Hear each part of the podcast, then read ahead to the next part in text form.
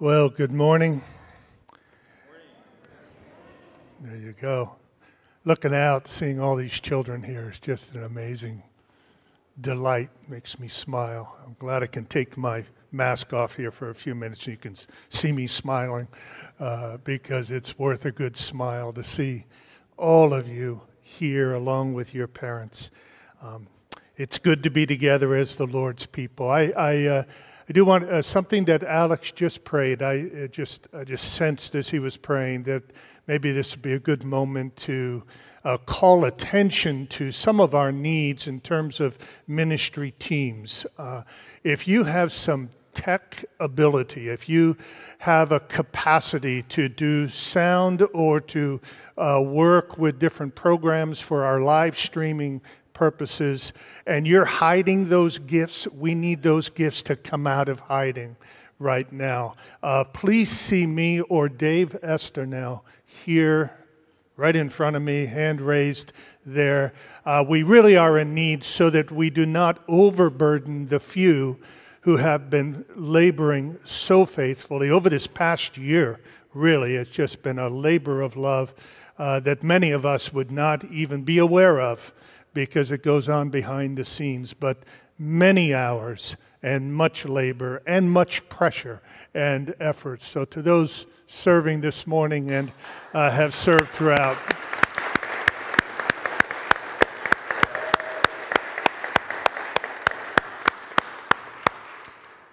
thank you to all of you. And uh, to go beyond the applause, the applause is wonderful. If anybody is gifted in that way, please, please uh, step forward so, to help us at this time.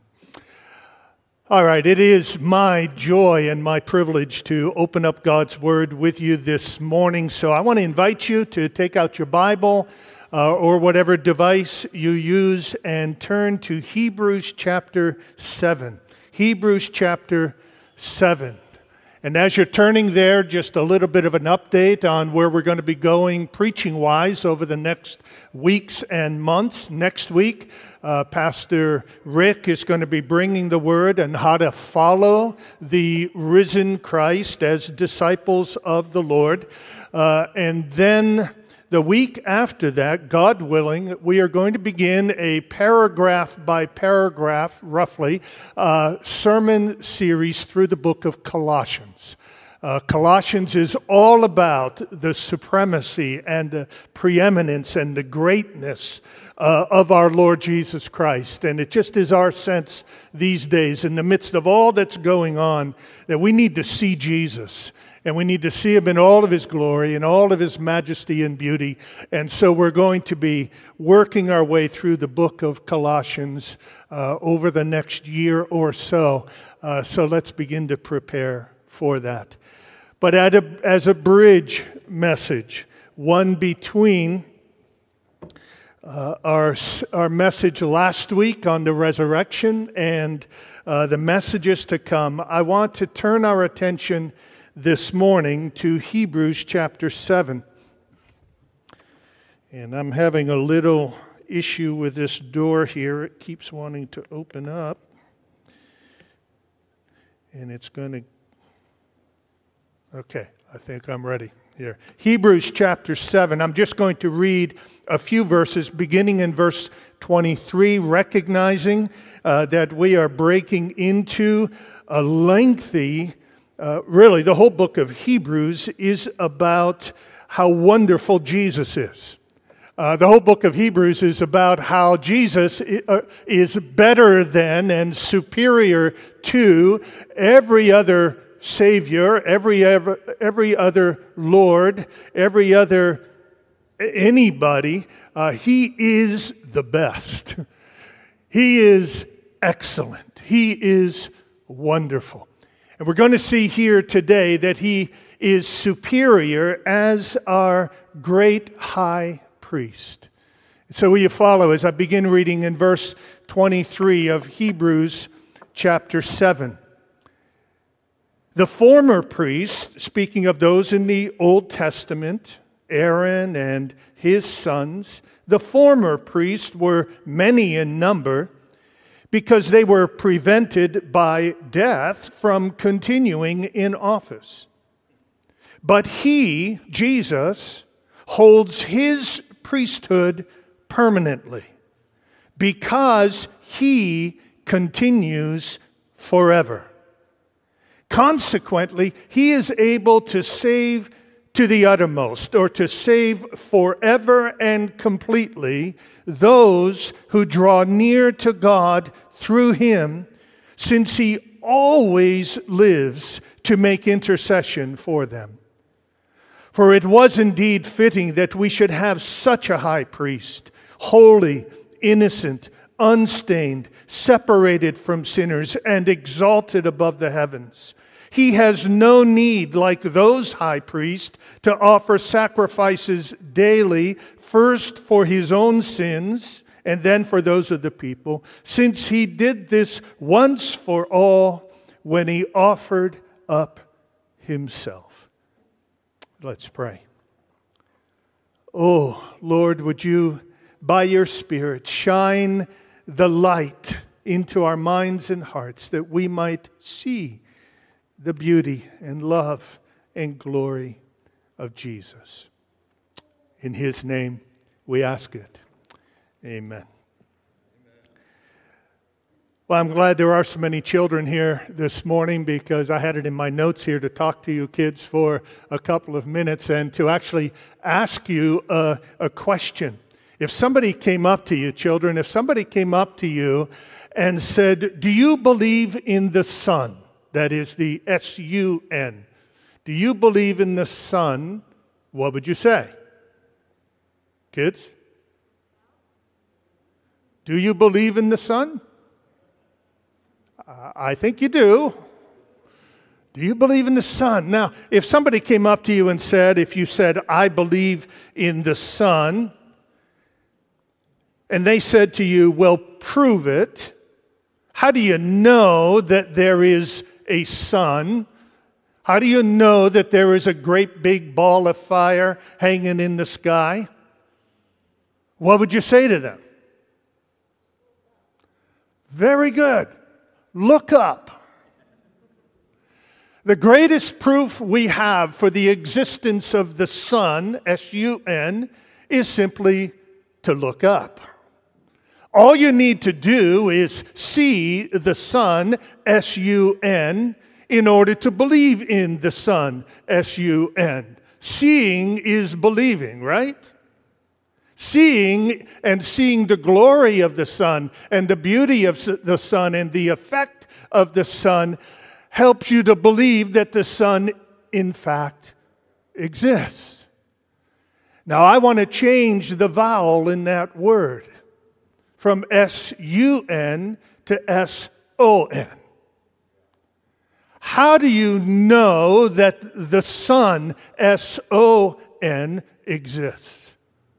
And that he is all that he claimed to be? Well, what you need to do is look at the Son, S O N, not with your physical eyes, but with the eyes of your mind and of your heart. You actually need to look at Jesus as he shines out and shines forth in the Bible, in God's Word, and the more you look at Jesus as he is revealed in Scripture, the more you will believe that he exists.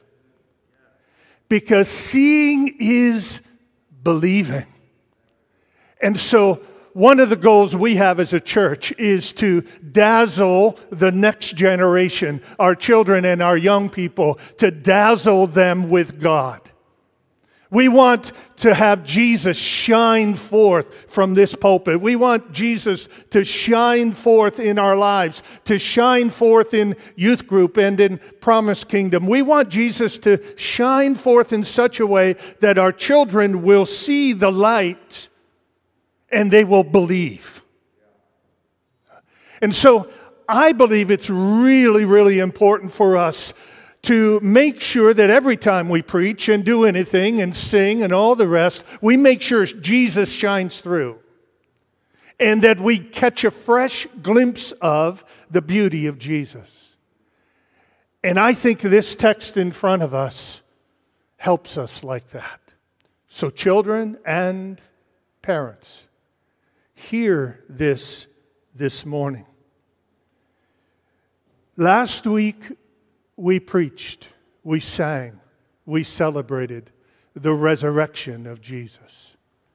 But all too often, Christians leave it behind when they walk out the door on Easter. And the resurrection means very little, if anything, to them on Monday and Tuesday and Wednesday and Thursday and Friday and Saturday and throughout the rest of their lives. We need the resurrection to mean something to us every day of our life. We need to be conscious of it. We need to live in the good of it and the power of it. And I don't mean in just some kind of, of metaphorical way or symbolic way, like we need to come out of the tomb of our self doubt, or we need to come out of the tomb of our defeatism or our trials. No, no. We need, we need to see the resurrection for all that it is a real person died a real death and was buried in a real tomb and came out of that real tomb in a real resurrected body and now lives really and truly for all eternity and in his present and eternal life is doing real things to change us and to change the world and the cosmos. We need to believe in that resurrection. It really happened and he is really alive. Now, the question is, what is he doing now?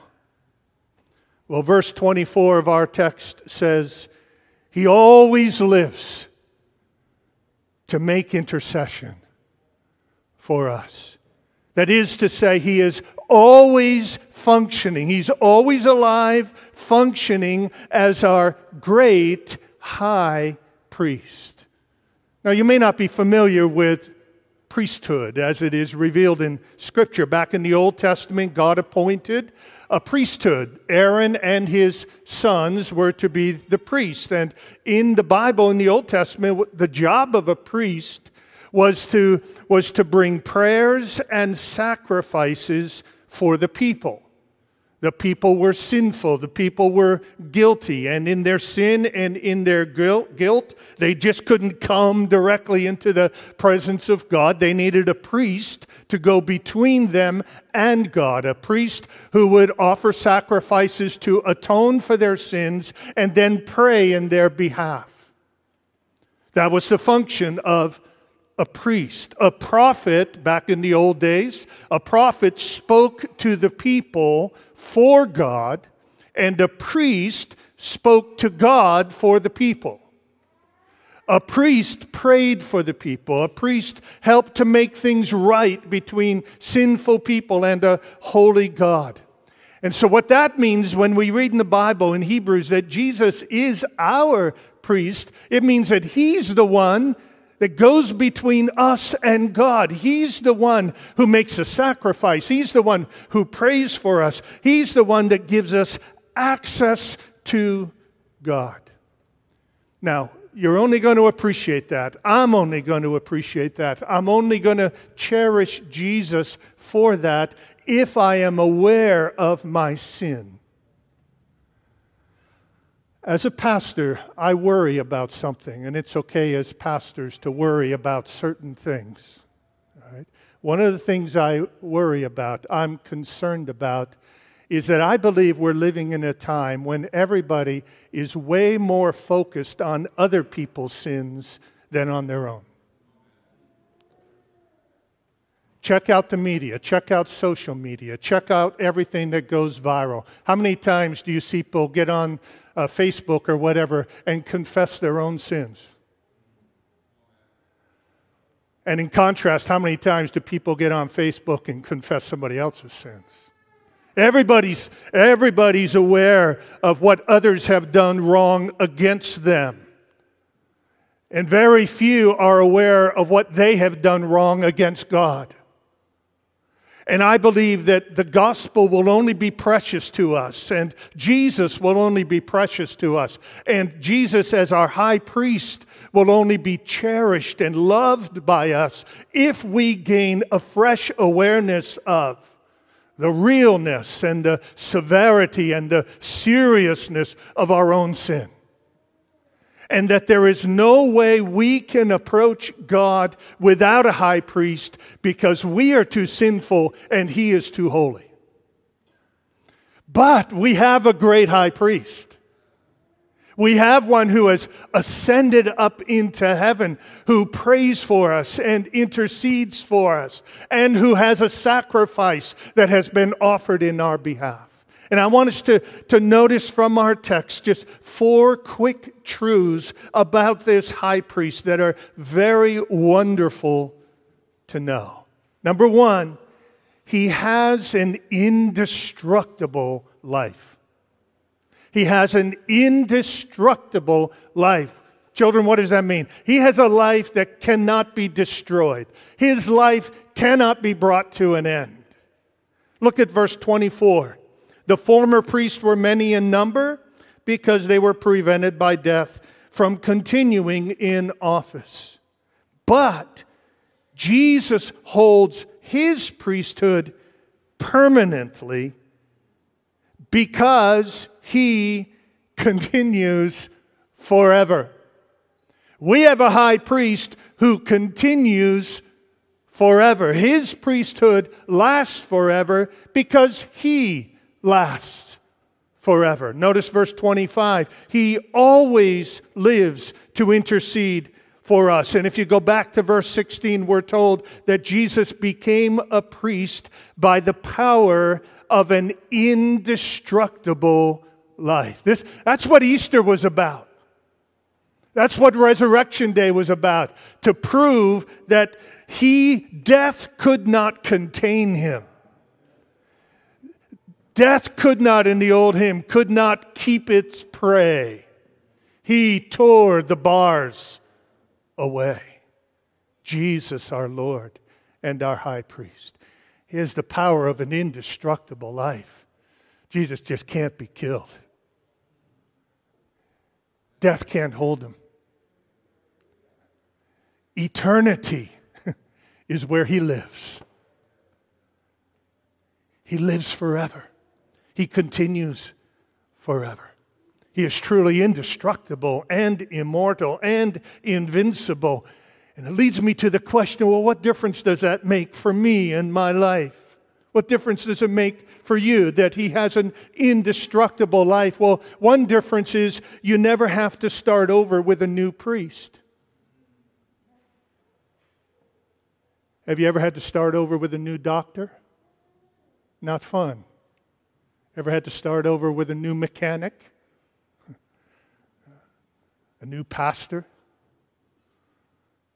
You never have to start over with a new priest. He ever lives. It means He will always be available. Just had a interaction with somebody yesterday wanting to get together and talk and looking at my schedule I realized it ain't going to happen until Tuesday anyways. I'm just not always present and always available. Uh, but we have one who ever lives, and his schedule is always open for all of us. You never have to start fresh with a new priest. Our priest will always be available. He will never stop interceding. He is able to save to the uttermost forever and completely those who come to God through him. This is truth number one. Let it dazzle you just a little bit. The one who leads you acceptably to God, who gives you access, who lets you pray so that God hears your prayers. That one never dies. He has an indestructible life. Number two, brace for a big word, children. He has an impeccable resume. Impeccable means there's no flaw in it, there's no stain in it. His resume, his, his record, his character is flawless. There's, there's absolutely nothing wrong with Jesus. Look at the text, verse 26. For it was indeed fitting that we should have such a high priest, holy, innocent, unstained, separated from sinners, and exalted above the heavens. Have you, have you ever had somebody you depended on who failed you? Have you ever had a leader that you depended on who sinned and fell and, and fell badly? Have you ever had anyone in your life that you trusted on who failed to live up to the standard? We all have, right? But here is one that we can trust ultimately. Here is a high priest who is absolutely, impeccably flawless. There is nothing wrong with him. He is holy, the writer says. That means he is set apart by God and for God and from sin. He is innocent.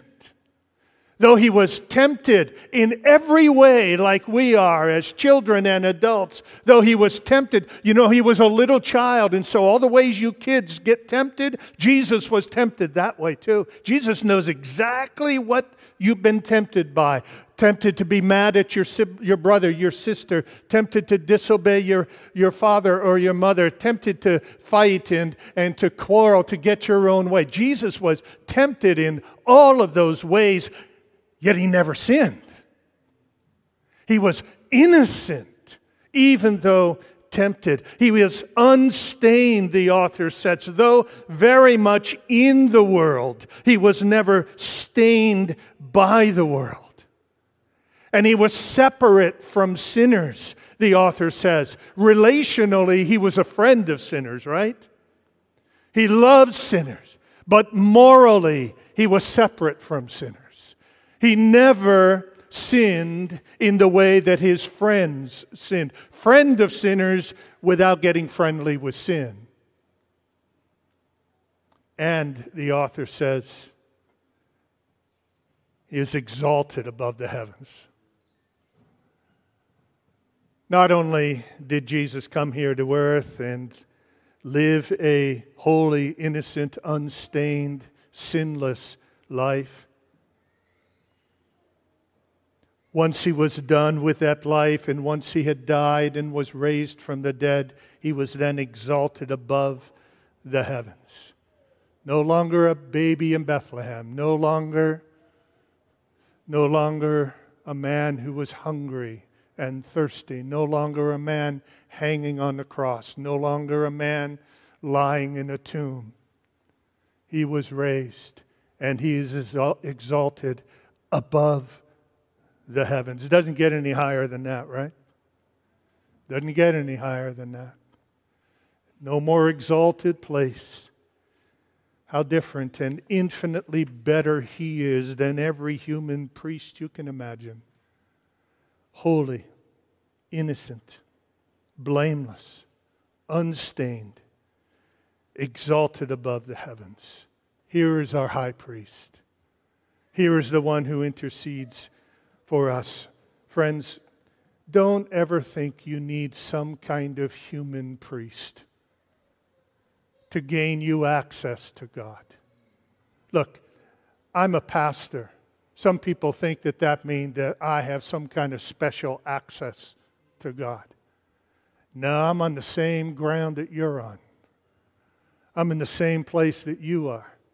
I'm a sinner just like you. There's only one high priest that can get you to God. There's only one priest you need. His name is Jesus. His name is Jesus. He has an indestructible life. He has an impeccable resume or character. Third, he has a perfect, once and for all sacrifice. He has a perfect, once and for all sacrifice. Look at verse 27. He has no need, like those high priests, to offer sacrifices daily, first for his own sins and then for those of the people, since he did this once for all when he offered up himself. Or chapter 9 and verse 24. Chapter 9 and verse 24. For Christ has entered not into holy places made with hands, which are copies of the true things, but into heaven itself, now to appear. Oh, what a, what a wonderful statement this is. He is in heaven itself, now to appear in the presence of God on our behalf. We have somebody who is always in God's presence on our behalf, for our sakes, to meet our needs. He is always in the presence of God on our behalf. Nor was it to offer himself repeatedly, as the high priest enters the holy places every year with blood not his own, for then he would have had to suffer repeatedly since the foundation of the world. But as it is, he has appeared once for all at the end of the ages to put away sin by the sacrifice of himself. And just as it is appointed for man to die once and after that comes judgment, so Christ, having been offered once to bear the sins of many, will appear a second time, not to deal with sin but to save those who are eagerly waiting for Him. Once and for all. This is the great wonder of the cross. This is, this is what's so amazing about Calvary. In those hours when Jesus was on the cross, those Good Friday hours, Jesus was paying the sacrifice for your sins and mine once and for all. Never to be repeated, never to be added to. Nothing more to do. It was done once and for all. You know, we live in a world in which people make, I think, three big mistakes when it comes to sin and sacrifice. The first mistake is the I don't need a sacrifice mistake. And this is people who, who think that they are just so good, or maybe that God is so forgiving and so indulgent, no sacrifice needed. We can just do whatever we want and we're good. Our culture says there's no such thing as sin, and so there's no such need for a sacrifice. Big mistake. The I don't need a sacrifice. But then there are those who think, I can bring my own sacrifice. Uh, yeah, I've done some things wrong, but I can atone for it. I can make it right on my own. That God will have to accept me because I'll bring him enough gifts and change and character and do enough good deeds. I'll bring my own sacrifice. No, that's a mistake. And then there's a third mistake. And that's the mistake that says, I'm so bad that I'm going to need to sacrifice over and over and over again. Jesus' sacrifice negates all of those mistakes. My friend, you need a sacrifice if you want to be accepted by God. But you don't have a sacrifice that is good enough and worthy enough and perfect enough to offer to God. And no, you don't have to bring a sacrifice over and over and over again because he offered up himself as a perfect sacrifice once and for all. We have a great high priest, an indestructible life, an impeccable resume, a perfect, once for all sacrifice leading to a complete salvation. verse 25, He is able to save to the uttermost those who draw near to God through Him. He is able to save, that means forever and completely. Forever and completely. He doesn't do a partial job of saving, He doesn't do a temporary job of saving. He saves to the uttermost, forever and completely, those who draw near to God through Him. So, what do we do with all of this? Well, first of all, let's let the light of Jesus' beauty shine in on us. Let's just see Him. Let's realize how wonderful of a Savior and Lord and High Priest we have. And let's make sure that we have this high priest. If you're here today and you have never acknowledged that you're a sinner who needs a high priest, you're a sinner who needs Jesus, then make sure he's your high priest. You need him. We all need Jesus. Some, you ever hear people say, Well, I really don't need Jesus? Oh, yes, you do. Oh, yes, you do. There could be no statement that we would ever make that is more untrue than that. We desperately need Jesus. And Jesus offers himself to us as wonderful Savior and High Priest. And so, what do we do? Well, we do what the author tells us to do. Look at chapter 10 as I close here. Chapter 10 in verse 19.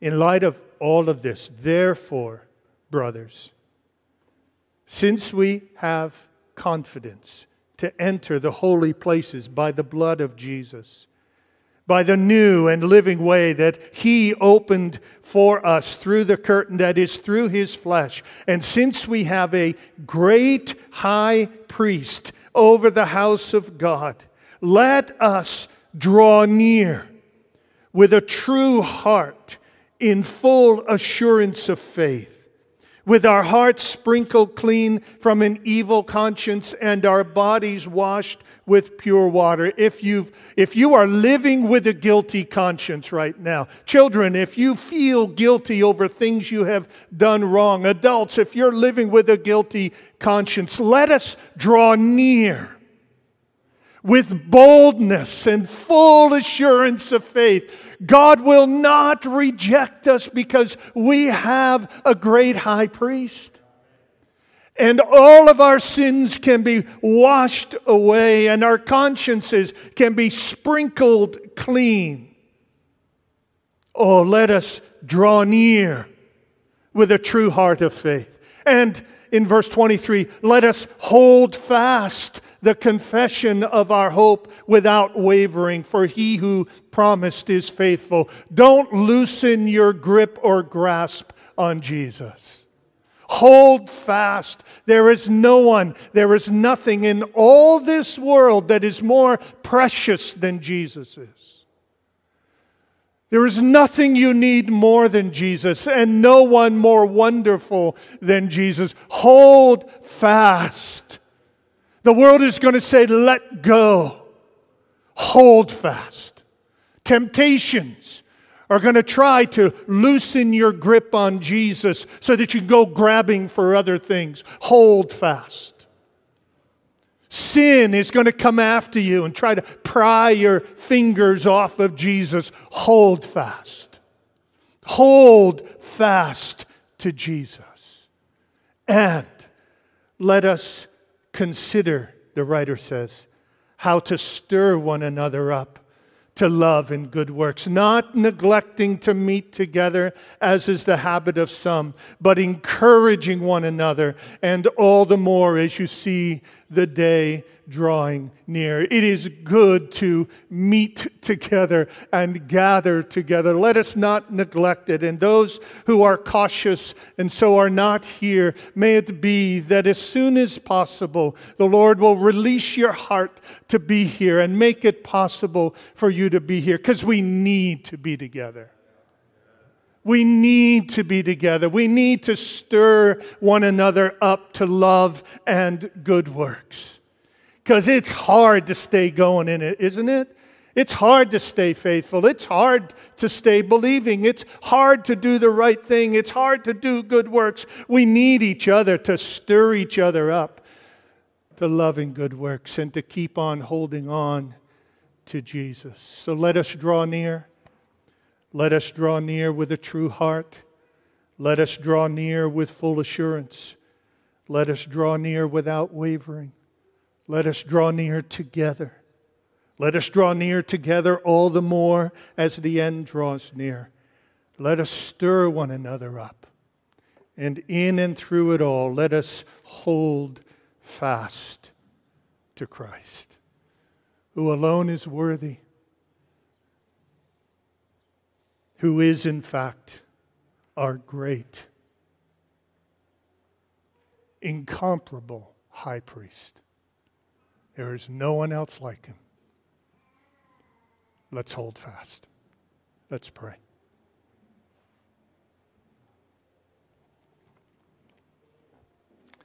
O oh Lord Jesus, by your Spirit, show yourself to us. Open our eyes that we might behold wonderful things about you. And may it be that those things that we have heard will actually be seen by the heart. Make Jesus beautiful to us, wonderful to us, precious to us. Whether we're two years old or a hundred years old, make Jesus precious to us. For he is worthy, and we desperately need him. Amen.